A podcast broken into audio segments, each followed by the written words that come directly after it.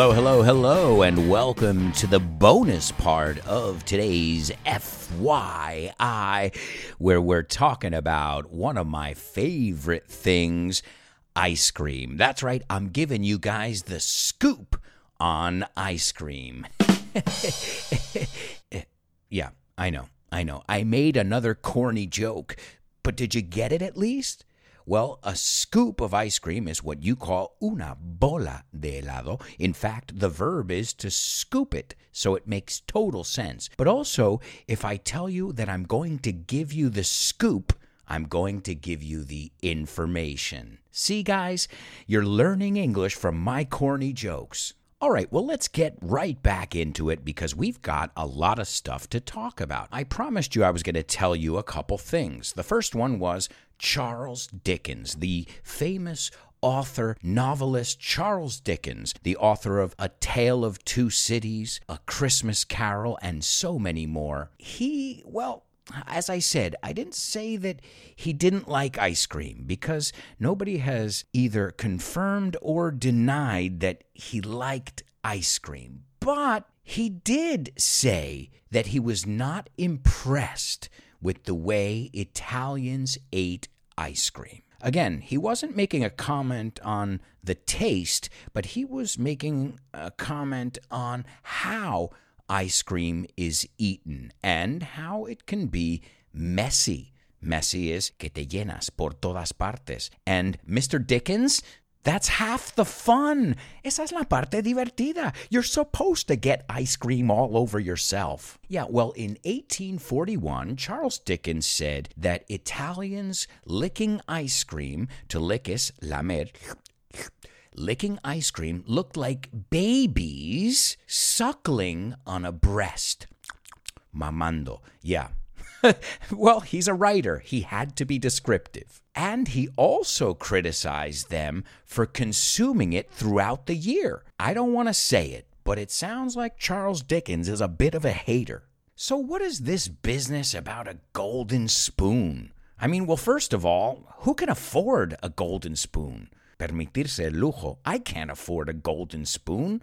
Well, an ice cream tester can. If they want to be a true ice cream tester, then they must use a golden spoon. Now, why is this? Well, according to scientists, there's a reason. Typical spoons typical metal spoons, the ones you buy, well, at the corner store, they have impurities in them that can affect the aftertaste. We looked at the word aftertaste in the beer episode, el regusto, ese sabor que viene después. They say that a spoon made of gold gives you the purest, most neutral taste for the ice cream. Uh, it won't taste like metal or plastic. Obviously, if you're going to test ice cream out, a plastic spoon, well, is going to have a bit of that plastic flavor. So, if you want to be a true ice cream connoisseur, you better get yourself a golden spoon, my friend. Now, we all know that Ben and Jerry's changed the game because, well, just the names of their ice cream flavors chocolate chip cookie dough. That's awesome It's la masa de los cookies, chocolate chip cookie dough. Chubby hubby. I love that one. Uh, marido gordo. That's me. Hey, wait a second. They're describing me. Chubby hubby. Uh, chunky monkey. There's one that uh, describes my daughter.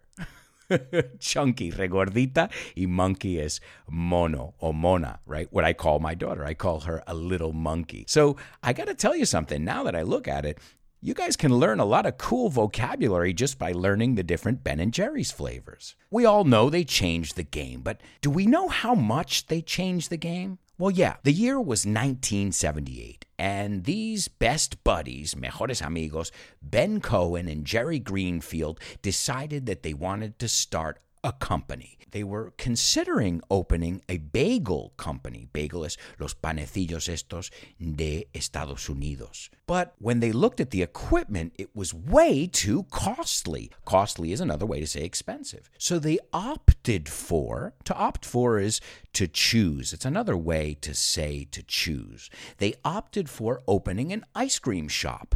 And as I said in the first part of the show, they opened an ice cream shop or an ice cream parlor in a converted gas station in Vermont, in the northeast of the United States. And they wanted their ice cream to be handmade, yes, but also they couldn't afford the machinery. So their ice cream had big chunks, tropezones in it. That was part of the marketing, but the chunks were as little as they could be. What happened? People fell in love with these chunks. And all the big ice cream makers at that time had to get new machines or reprogram their machines to make ice cream with chunks because the machines they had before that made the ice cream smooth. They didn't want any bits or pieces or chunks in it until Ben and Jerry's came along and said, "Guys, you want chunks, trust me." And they changed the game forever. They made the whole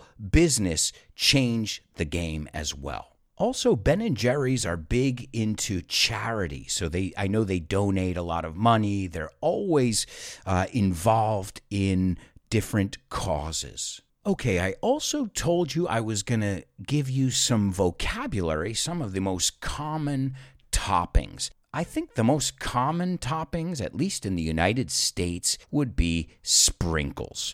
That's up to you if you want rainbow sprinkles or if you want chocolate sprinkles. Now, first, let's look at the word sprinkle. To sprinkle something, I think of powder, espolvorear, rociar, esparcir. So, to sprinkle something, which is pretty interesting because that's what you do. You sprinkle sprinkles on the ice cream. And I think in Spanish you say granas, right? They're these little colorful little things that you put on top of the ice cream to give it a little texture. And as I said before, you have rainbow, which is son los coloridos, los de multicolores, rainbow sprinkles, chocolate sprinkles, and I'm sure nowadays they have every kind of sprinkle you could possibly imagine out there. Another common one is hot fudge hot fudge. Now, as I said, I'm not a big chocolate lover, so I, I, I, gotta say, fudge is not my thing. And fudge is a confection. It's ganache, I think you say. It's caramelo de dulce de leche. But it's got chocolate in it. So if it's chocolate fudge, for me, I've got to say it's a little too thick I think you say espeso. But there's a reason that it's one of the most common toppings. A lot of people put hot fudge sauce on their brownies as well. And then you put a scoop of ice cream on top of that. Yeah, I know what you were thinking. Another topping is nuts. You've got walnuts, all kinds of nuts, frutos secos, walnuts, pistachios, cashews, which are anacardos. Some people like caramel as well. Let's not confuse caramel with hot fudge because hot fudge would be like a chocolate kind of sauce, and caramel would be, like you say, caramelo. It's more of like a golden color. I'm not a big fan of those sauces or syrups myself. I pass on those.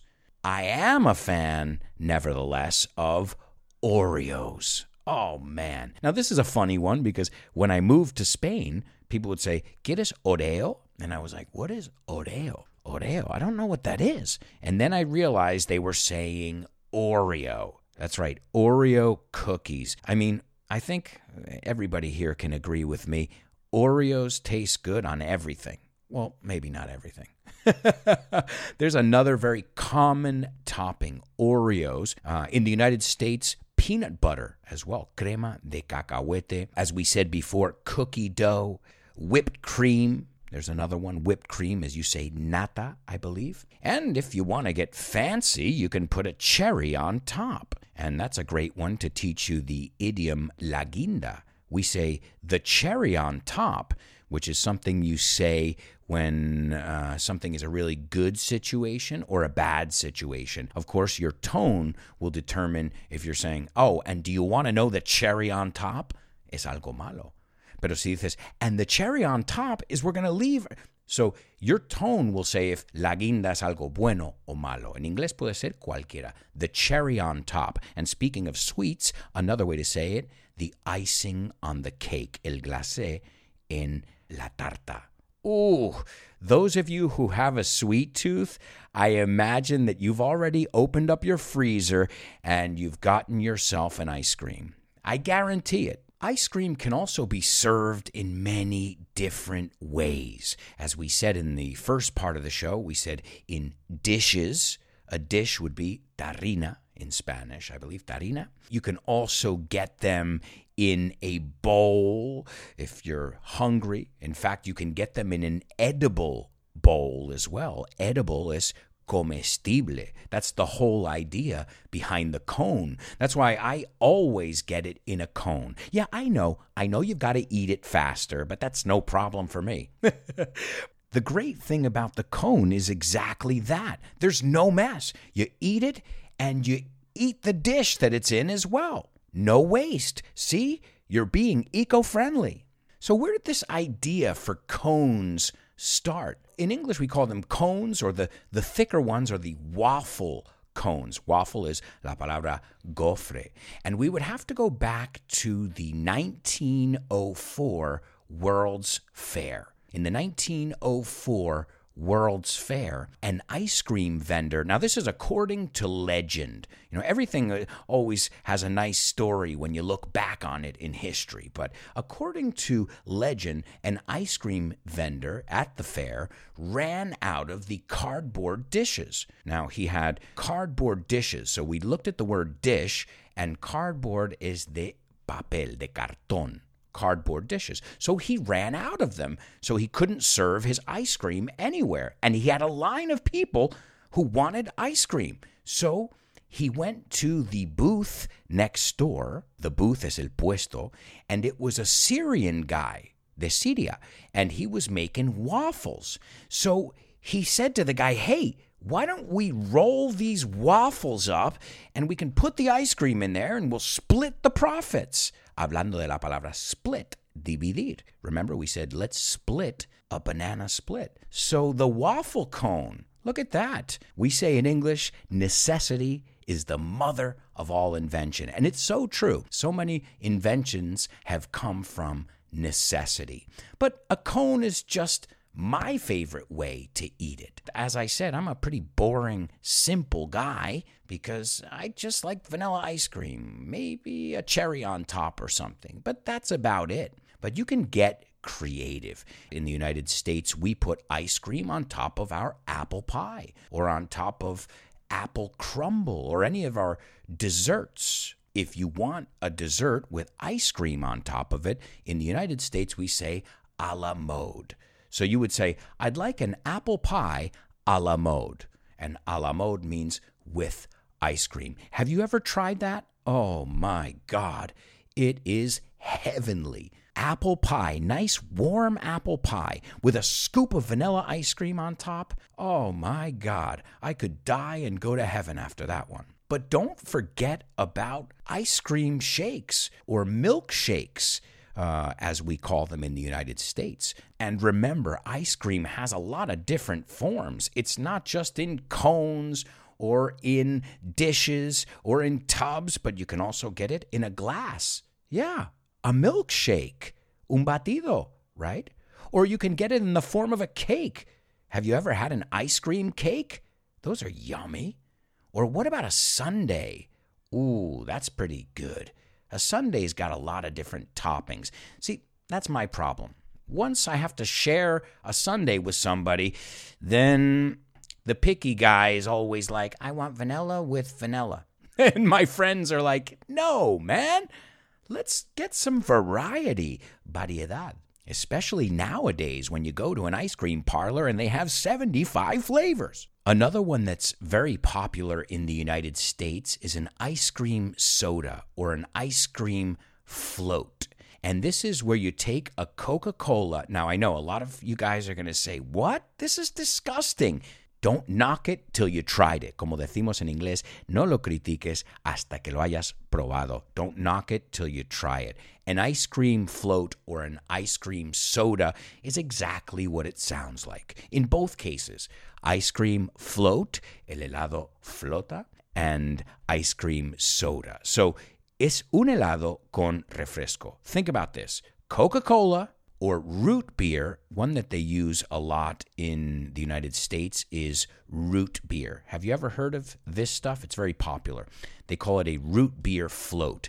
And it's uh, zarzaparrilla, you say. Well, it's that with a scoop of vanilla ice cream.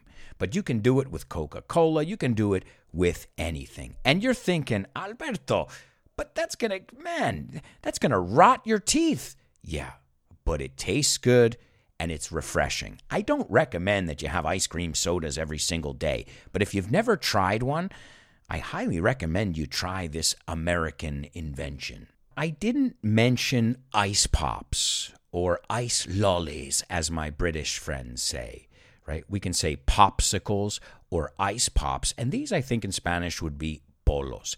And it depends on what you consider ice cream here. Now, personally, me, I'm not a stickler for the rules. Yo no soy muy serio con las reglas. So for me, an ice pop is ice cream too. But I guarantee there are a few people out there who will say, technically, that is not ice cream. There's no cream in it and blah, blah, blah. But listen, if you're hot and you're sweating and you need to cool down and you just want to relax and go back to your childhood and remember some of your earliest memories, all you have to do is have an ice cream, an ice pop, or any frozen treat like that, and I'm telling you, it'll bring you way back to when you were a kid. There's something very nostalgic about ice cream. But it's not all butterflies and rainbows, my amigos. There is a downside to ice cream. Well, if you're lactose intolerant, sure. The good news, they make ice cream without lactose these days. But there's another thing that I don't think anybody can escape, and that is brain freeze.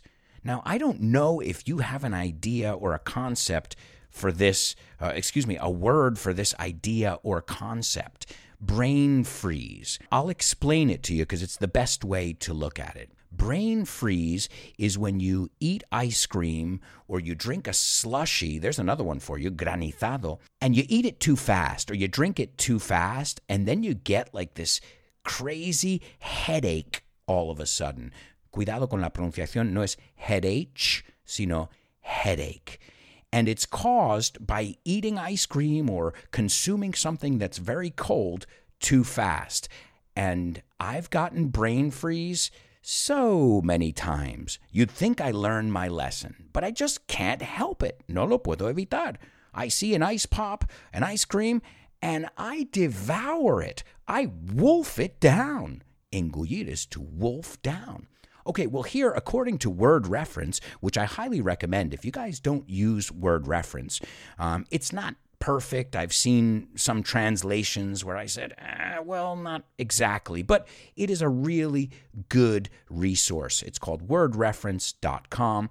And here they say congelación cerebral. But do you guys use that for real? Because for us, it's a real thing. The struggle is real. La lucha es de verdad brain freeze. Try and avoid it. You can't. Well, guys, we've got to get going, but I just wanted to give you the scoop on ice cream. I hope you enjoyed this episode.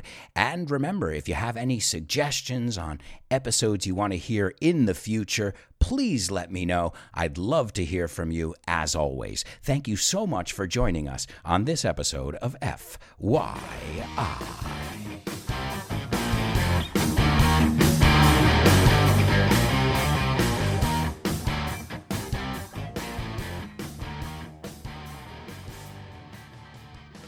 Hang on, hang on. Bring that music back in. How could I forget about my amigos?